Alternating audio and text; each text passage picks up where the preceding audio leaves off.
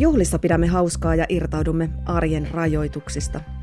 Antiikin orkioista ja keskiään karnevaaleista lähtien festivaalit, juhlat ja muut tapahtumat ovat olleet mahdollisuus päästä irti arjesta. Ne ovat tilaisuuksia, joissa tavallisesti kiellettyjä ylilyöntejä sallitaan ja joissa nautinto menee arjen sääntöjen edelle. Tällainen täydellinen heittäytyminen tarjoaa hetken, jossa huominen tuntuu katoavan mielestämme. Ja kun ilmastoahdistus nakertaa mieltä, sota ja pandemia jatkavat ruman päänsä nostamista ja uusi suuri talouskriisi uhkaa, ei ole yllättävää, että monet haluavat heittää vastuuntuntonsa sivun edes muutaman tunnin ajaksi. Mutta tarvitseeko juhlahumuun heittäytymisen tarkoittaa ympäristölupauksistamme luopumista?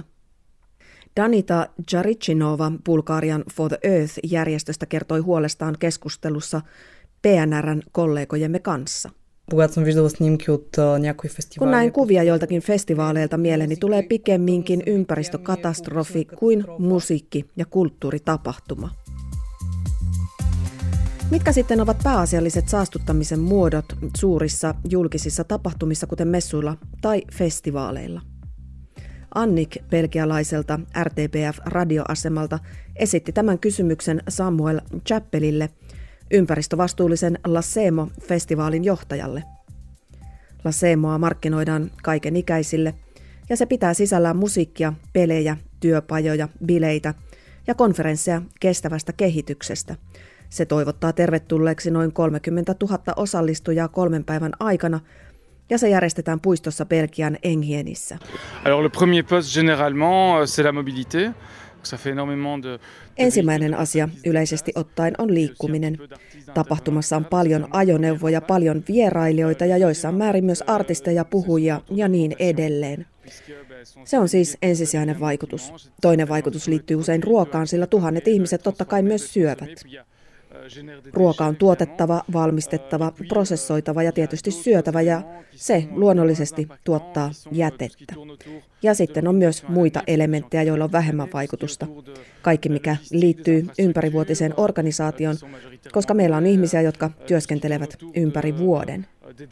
Meillä logistiset välineet ja infrastruktuuri ovat pääasiassa vuokrattuja, kuten myös kaikki, mikä liittyy lavasteisiin, näyttämötekniikkaan ja sellaisiin.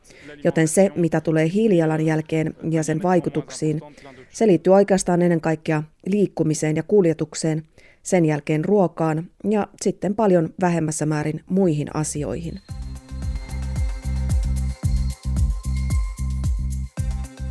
Huomioon otettavat tekijät ovat siis lukuisia ja monimutkaisia, sillä tapahtumaa on tarkasteltava kokonaisuutena, aina liikkumisesta luonnonvarojen järkevään käyttöön ja kestävästä ruokatuotannosta jätteen ekologiseen hävittämiseen ja niin edelleen. No, herkuleen urotöitäkö tässä sitten vaaditaan?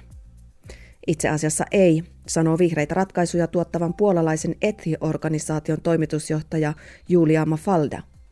Hän puhui kollegallemme Polski radion Katsialle jako organizacja, e, która tworzy i wdraża ekologiczne i etyczne rozwiązania dla firm. Vihreitä ja eettisiä ratkaisuja yrityksille ja tapahtumille luovana ja toteuttavana organisaationa tiedämme, että se on mahdollista.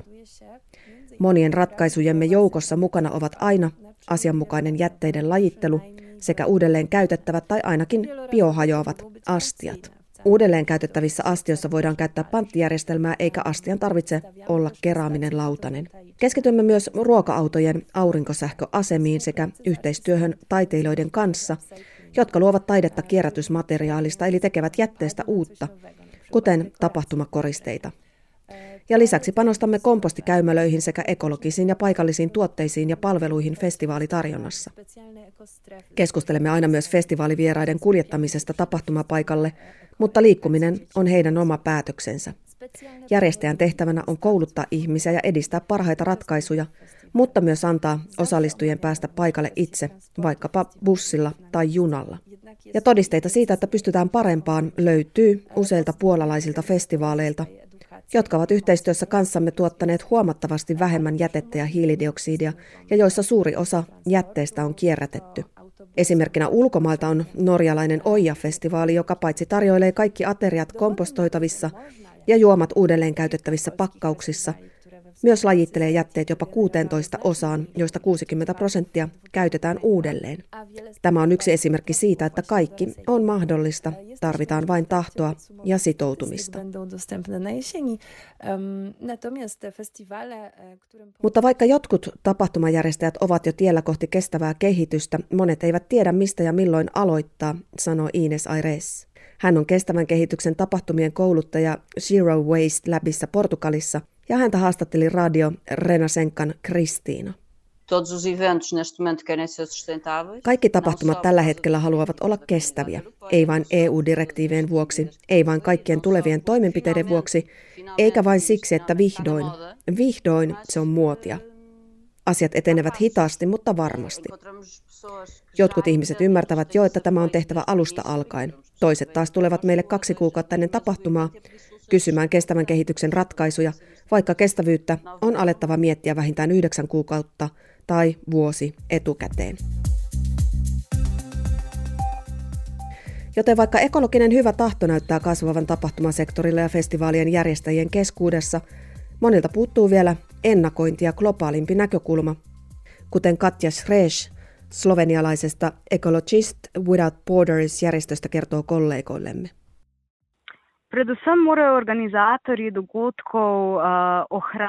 Ensinnäkin tapahtumajärjestäjien tulee pitää ympäristönsuojelu erittäin tärkeässä roolissa heidän agendallaan heti suunnitteluvaiheen alusta alkaen. Sillä kun olemme saavuttaneet toteutusvaiheen, on jo liian myöhäistä. Heti alussa on mietittävä, mitä jätettä tapahtumassa syntyy ja miten sitä vältetään miten vierailijat pääsevät tapahtumaan, mitä he syövät ja mitä he tekevät ylijääneelle ruualle.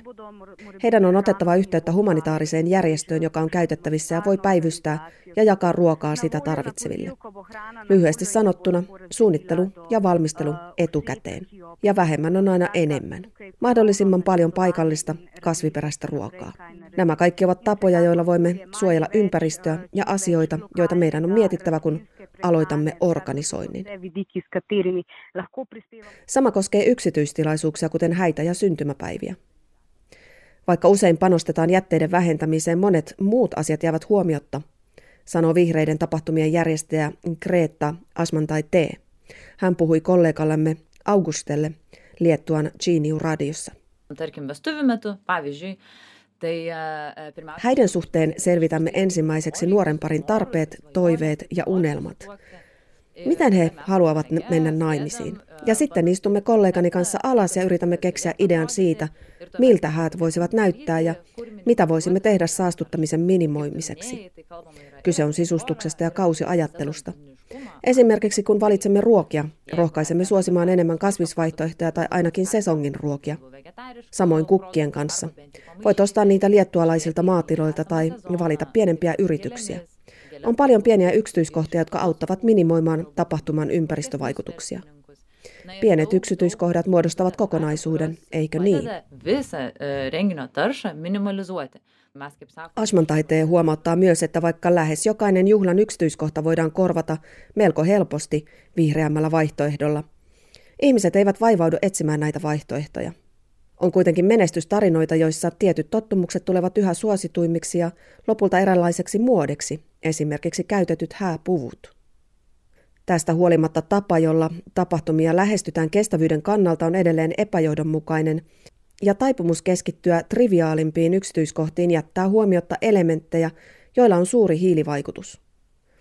Esimerkiksi kun vaikkapa tanskalainen pariskunta päättää mennä naimisiin, esimerkiksi Espanjan saarella ja pakottaa kaikki vieraat lentämään samalla kun onnittelee itseään käytetyn hääpuvun valinnasta, se saattaa tuntua järjettömältä jollekin.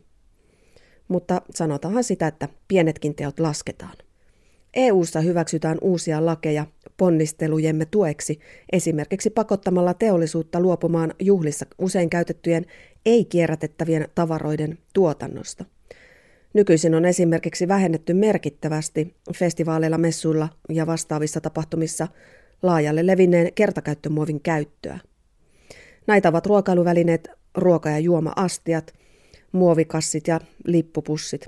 Suurinta osaa näistä tuotteista ei enää voi myydä Euroopan markkinoille ja loput ovat toimenpiteiden kohteina, mukaan lukien erillinen kierrätystavoite 77 prosentille muovipulloista vuoteen 2025 mennessä nousten 90 prosenttiin vuoteen 2029 mennessä ja sisältäen vaatimuksen 25 prosentista kierrätysmuovia petjuomapulloissa vuodesta 2025 lähtien ja 30 prosenttia kaikissa muovisissa juomapulloissa vuodesta 2030 lähtien. Mutta mikä tilanne meillä Suomessa on ja mitä meillä on tehty tapahtuma-alan kestävyyden parantamiseksi?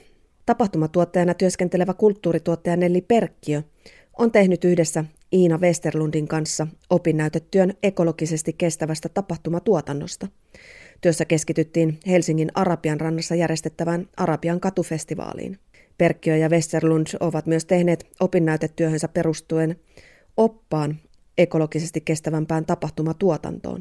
Perkkiö sanoi, että viime vuosina ekologiset näkökulmat on alettu ottaa yhä enemmän huomioon tapahtumia järjestettäessä. Kyllä mä koen, että on ja viime vuosina niin kuin enemmän ja enemmän. Ja kun me tehtiin tätä opinnäytetyötä, niin sehän oli niin kuin, meidän oli äärimmäisen helppo saada asiantuntijahaastattelijoita tai haastatteluja tähän ja, ja festivaaleilta haastatteluja ja, ja näin, koska se asia on niin ajankohtainen ja siihen mennään niin kuin nyt niin, niin täysillä, mutta että se ei ole vain Helsingin seudun festareilla nähtävissä, vaan se on nähtävissä myös niin kuin muilla paikka, ulkopaikkakunnilla, että se ei ole vain tätä Helsinki-kuplaa, vaan, vaan sitä tehdään niin kuin Itä-Suomessa ja Länsi-Suomessa ja Pohjoisessa, että se on, se on kyllä ihan ehdottomasti tämän, tämän hetken juttuja, ei pelkästään festivaaleilla, vaan mä tiedän, että yritystapahtumien puolella on ihan sama, sama homma meneillään, että, että kyllä se on niin kuin tämän, tämän hetken ehdottomasti yksi tärkeimpiä niin kuin trendejä. Yhtenä konkreettisena esimerkkinä hän kertoo, että monilla festivaaleilla on alettu tarjoamaan huomattavasti enemmän kasvisruokavaihtoehtoja ja jotkut festarit ovat siirtyneet jo kokonaan kasvisruokamenuihin.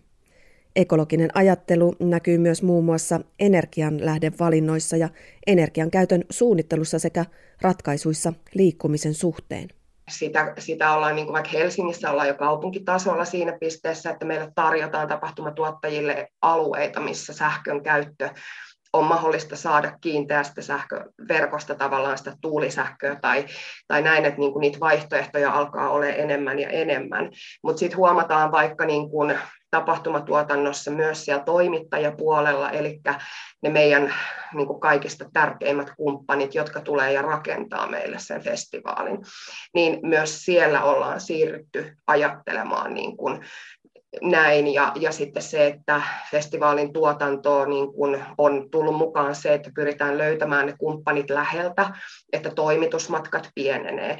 On pyritty vähentämään lentämistä, suosimaan julkista liikennettä, suosimaan junien käyttöä ja niin kuin näin, että, että kyllä se on niin kuin, nämä on ehkä niitä käytännön esimerkkejä, mitä me nähtiin, kun me tehtiin tota noin, niin tätä opinnäytetyötä, mutta sitten myöskin kompensaatiot, Eli osa festivaaleista ja tapahtumistahan laskee hiilijalanjälkeensä ja tekee kompensaatioita, koska, koska missään nimessä tapahtuman järjestäminen ei ole niin kuin päästötöntä.